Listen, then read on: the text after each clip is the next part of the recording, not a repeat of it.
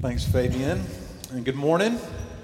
And it's great to see you. As Fabian has prayed, my name is Daniel. I'm one of the pastors here. And uh, it's so good to be together this morning. Those of you here in the sanctuary, those who are in the fellowship hall, those online, it's great to be together this 9 a.m. service. I'm glad you, you decided to be with us. Uh, as Amelia said earlier, next Sunday is Palm Sunday, the beginning of Holy Week, this extremely important week uh, in the life of God's people uh, as we will celebrate and worship the God who redeems and restores through a cross and an empty tomb. And so I hope uh, you'll join us. I hope you'll invite others to come with you uh, and to join us. Uh, maybe a neighbor or a coworker, uh, maybe somebody you've been praying for. Uh, is now is an opportunity for you to, to just extend an invitation and say, "Come join us for uh, for the things we've got going on next week." If you've been here, then you know we've been spending this season of Lent in the Old Testament prophet Amos. Amos is a simple uh, shepherd turned prophet. Uh, he lived in the southern kingdom of Judah in 8th century BC. And, and while he was living in the south, he observed the people of God living in the northern kingdom of Israel. And what he sees is a religion that is abhorrent to God. It is a religion full of uh, traditionalism and formalism. It serves for the people of God as a mask to cover up the spiritual reality that the lives of God's people are not what God commands. That the lives of God's people are not what God desires. And so Amos travels north to preach God's word and to call the people of God to repentance and into true religion. The people of God were failing to do the, the very things God commanded, the two things that God commands his people to do. They were failing to love God and they were failing to love their neighbor. They loved themselves more than they loved their neighbor. If you've been here, you, have seen they, they were economically dishonest.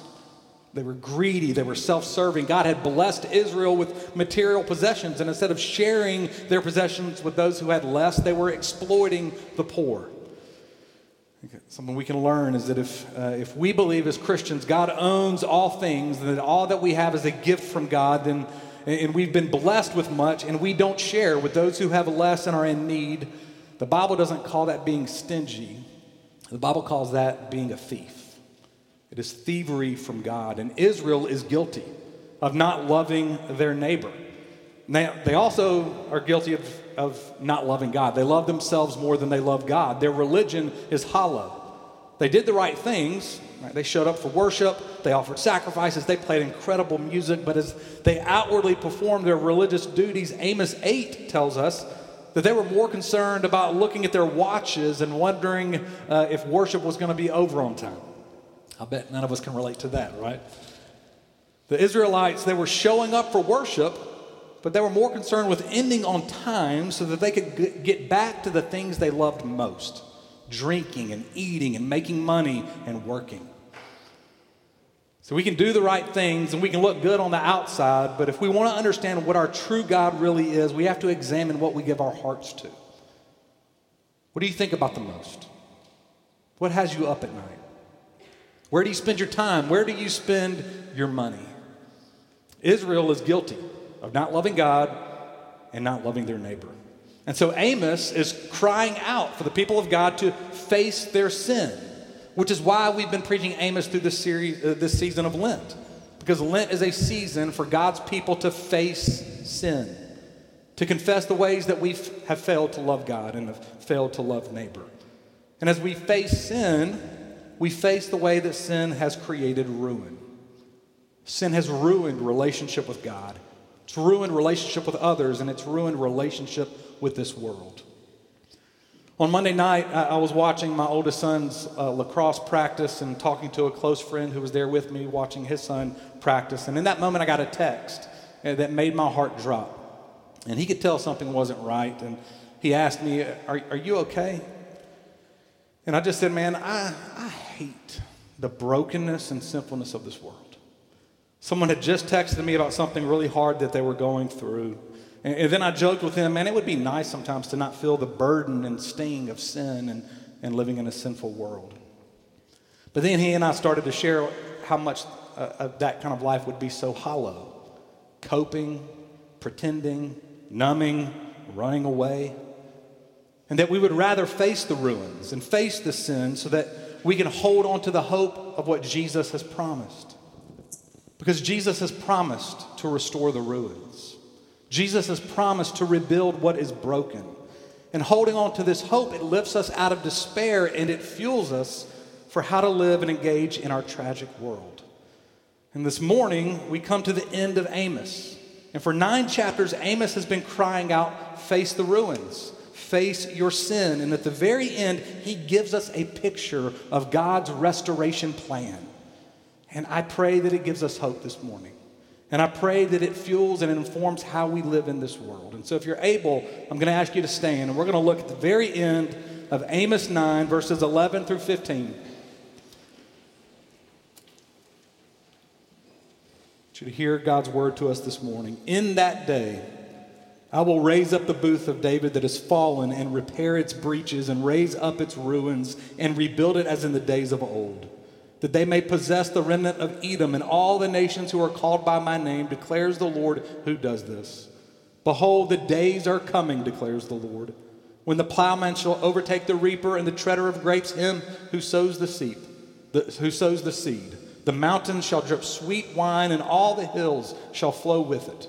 I will restore the fortunes of my people Israel, and they shall rebuild the ruined cities and inhabit them. They shall plant vineyards and drink their wine, and they shall make gardens and eat their fruit. I will plant them on their land, and they shall never again be uprooted out of the land that I have given them, says the Lord your God. Isaiah tells us the grass withers and the flowers fade, but the word of the Lord endures forever. Pray with me. God, we need to hear from you. And so, Holy Spirit, we ask that you take the scriptures that were just read and bring them to life. Illumine our minds, soften our hearts, plant your word deep in us that we might bear fruit because we've encountered you, the living God. God, I pray that the words of my mouth and the meditation of all of our hearts would be pleasing to you in this time and that you would speak to us, Jesus and that we might be transformed. It's in your name we pray. Amen. You can have a seat. Well, in the fall of 2009, so you can do the math, uh, I was beginning my second year of campus ministry at UNC Chapel Hill. And Dr. Bart Ehrman, a distinguished religion professor who is a self proclaimed agnostic atheist, uh, also an antagonist of Christianity, was scheduled to debate Dinesh D'Souza a, a Christian public intellectual, political advisor, among other things. And the debate was to be held at Memorial Hall. Uh, over 1,000 people would be in attendance.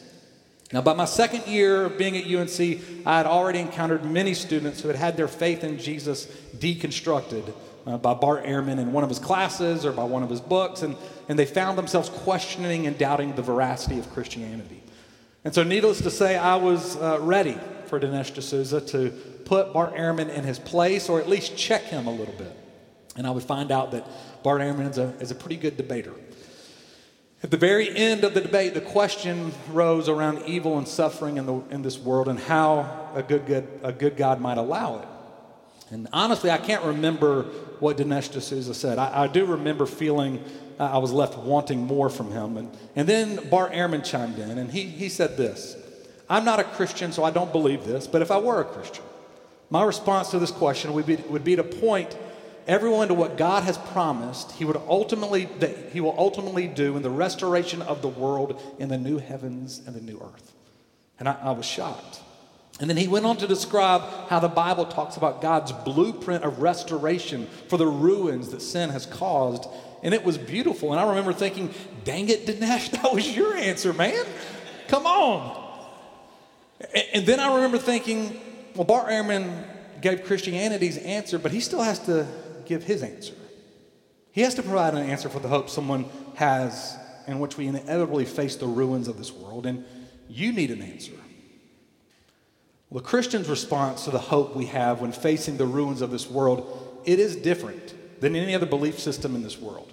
Now, we don't think that someone is saved into some ethereal heaven when we die, or that someone's going to be reincarnated into a different life, or that all that exists is this life, and then after death it's nothing, or you fill in the blank with the many beliefs that are in our world these days. The Bible's answer, therefore, the Christian's answer, is that God has promised to restore this very earth and to make it what He's always intended it to be from the very beginning of Genesis 1 and Genesis 2 that God will restore and God will rebuild. He will usher in a new heaven and a new earth. Amos ends his preaching with this hopeful vision in our passage. And I want us to see that it involves three things community, earth, and security. Those are the three things we're going to look at. Community, we see this in verse 11 and 12. Verse 11, uh, in that day, in other words, when the night ends, when darkness is no more, in that day, God says, I will raise up, I will repair, I will rebuild. Verse 12, that they may possess the remnant of Edom. What, is, what does it mean to possess the remnant of Edom?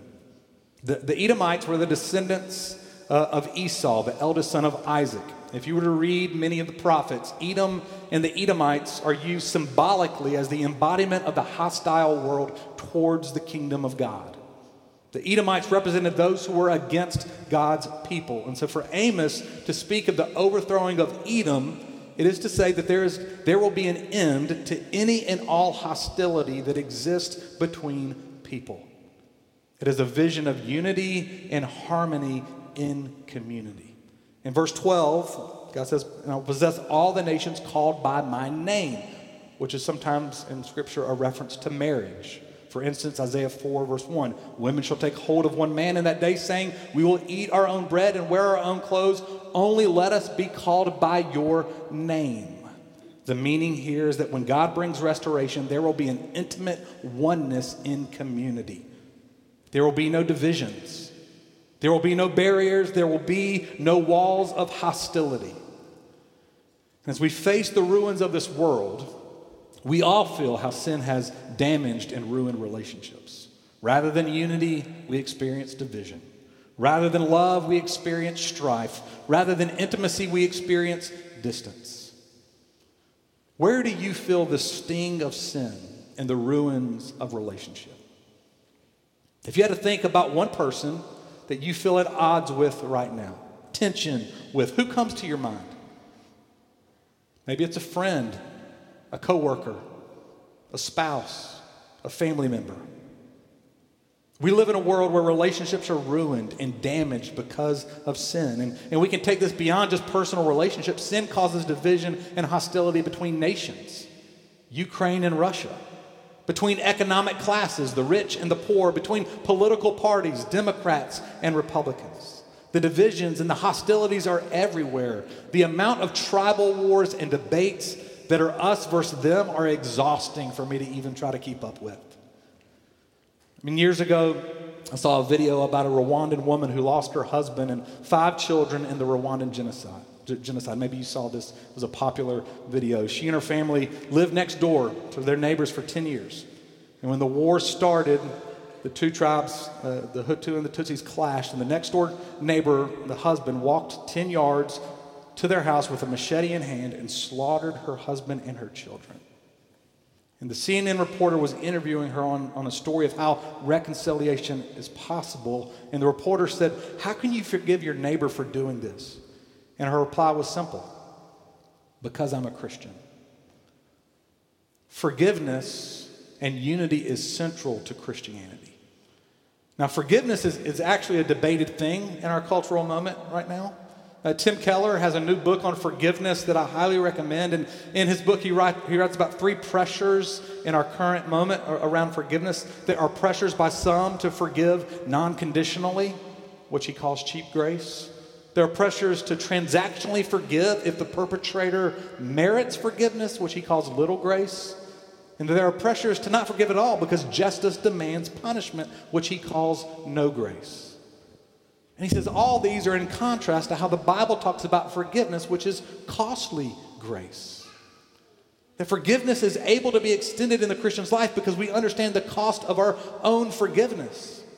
The Father sent His Son to be crucified on a cross so that we could be forgiven and brought into community with God. And because of this costly grace, we are able to bear the cost of forgiveness toward others. We don't make people pay. We don't hold things against others, and this is costly because we give up our control. We give up our power over another.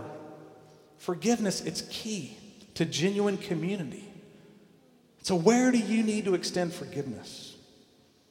Where do you need to, to ask for forgiveness? The vision of the Christian life is one of intimate oneness in community. No division, no hostility. It's our hope. And it informs how we live in this world. The end of Amos 9 is not only a vision of a restored community, it's also one of a restored creation, the earth, verses 13 to 14. Look at verse 13. Behold, the days are coming when plowmen shall overtake the reaper and the treader of grapes, him who sows the seed, there will be such an abundance of food in reaping that there won't be enough time to reap and then replant. Right? This is a picture of one who's, who's treading grapes and then it's time to plant again. It's a vision of a harvest so great that the mountains are flowing with the best Cabernet Sauvignon and Pinot Noir the world has ever tasted. Wine is flowing from the mountains. Now, obviously, Amos is speaking in hyperbole, but he is painting a vision of a physically restored creation. It is the restoration of Eden. That the days are coming when there will be no sickness, nor poverty, nor hunger, nor cancer, nor dementia. There will be no death nor tears. God will dwell with his people in a restored earth without any ruin.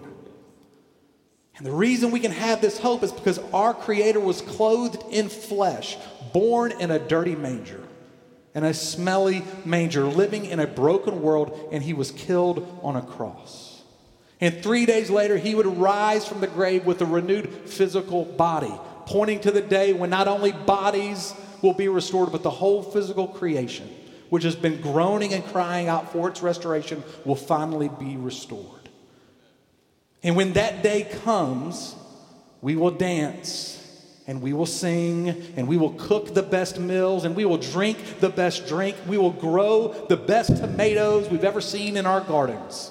We will grow the most beautiful flowers and have fields with the best manicured grass. There will be no weeds. We will watch the best art performances and listen to the best music. We will dwell in the beautiful city of God. This is our hope, and it informs how we live right now. Because every single one of you is uniquely made and uniquely gifted. And God has created you in His image for a purpose to use you and your uniqueness and giftings to make this world more like Eden. This is your calling. Your calling is not a certain career. Your calling is to labor toward a restored Eden, which can involve a job, but it also may, may mean leaving a certain job and going to another job. Your calling is not solely to be a nice person and invite someone to church on Easter Sunday and occasionally share your faith in Jesus with someone, though that, those are good things. Your calling is to live entirely, working, residing, playing, towards the end of making the physical world look more like the new heavens and the new earth. Well, how do you do that? It takes imagination. It takes imagination, and children have so much to teach adults about imagination. It doesn't take much to get a child dreaming, right? One quick line, once upon a time, and a child's imagining. On any given day, my three children will be using sticks to imagine a sword fight. My littlest uses his toys and his, his trucks to imagine races and crashes. My two oldest will imagine taking the winning shot or throwing the winning pitch. We've been given the greatest story to imagine and live our lives by God restoring what God intended the world to be in Genesis 1 to 2, and what God says the world will be in places like Amos 9 and Revelation 21. So, our calling is to allow this vision to captivate our imagination so that when you are working at the hospital, it's not just a job, it's a calling to bring he- healing to the physical body. When you're teaching a class, it's not just a job, it's a calling to shape and form students and help them live with a calling into this world. When you're designing a building as an architect, it's not just a job. It's a calling to see something beautiful replace something broken or something beautiful go where nothing has ever been. When you're working for a business, it's not just a job to make money, it's a calling to help the business bring restoration. That could be economically, it could be in what the business produces or sells. When you're taking care of children, it's not just a job, It's a calling to love and form your children to know Jesus so that they can live with purpose and use their uniqueness and gifts for the restoration of the world. So, no matter what you do as a job, no matter where you live or what you do for fun, your calling is to engage the world with imagination, to see the realities of what is to come and the restored earth made visible on earth right now. Because Jesus did not come to save you out of this world, but to save you to himself for the sake of the world, for the physical world. The vision here is restoration that includes community and earth, and lastly, it, it, includes security. We see this in verse 15. If you've been with us in this series, Amos, the prophet, he's wrestling with the doctrine of security. He's calling to question all those who claim to be Israelites are you truly Israelites? Are they really believers and followers of God? Now, the Apostle Peter does something similar to Christians in the New Testament when he writes in 2 Peter 1, verse 10 Therefore, brothers and sisters, be all the more diligent to make your calling and election sure. Amos and Peter, what they're, they're doing, it's helpful in the Christian's life to examine and ask ourselves is what I confess, what I say I believe, what I truly believe? Does my life match my, my profession? Not for the purpose of questioning one's salvation or making you feel paranoid that you might not really be a Christian, but, but so that you can persevere to the end by putting your hope and giving your allegiance to the one who is faithful and able to save. The vision Amos gives us shows us where our security comes from. Uh, verse 15 I will plant them on their land, and they shall never again be uprooted out of the land that I have given them.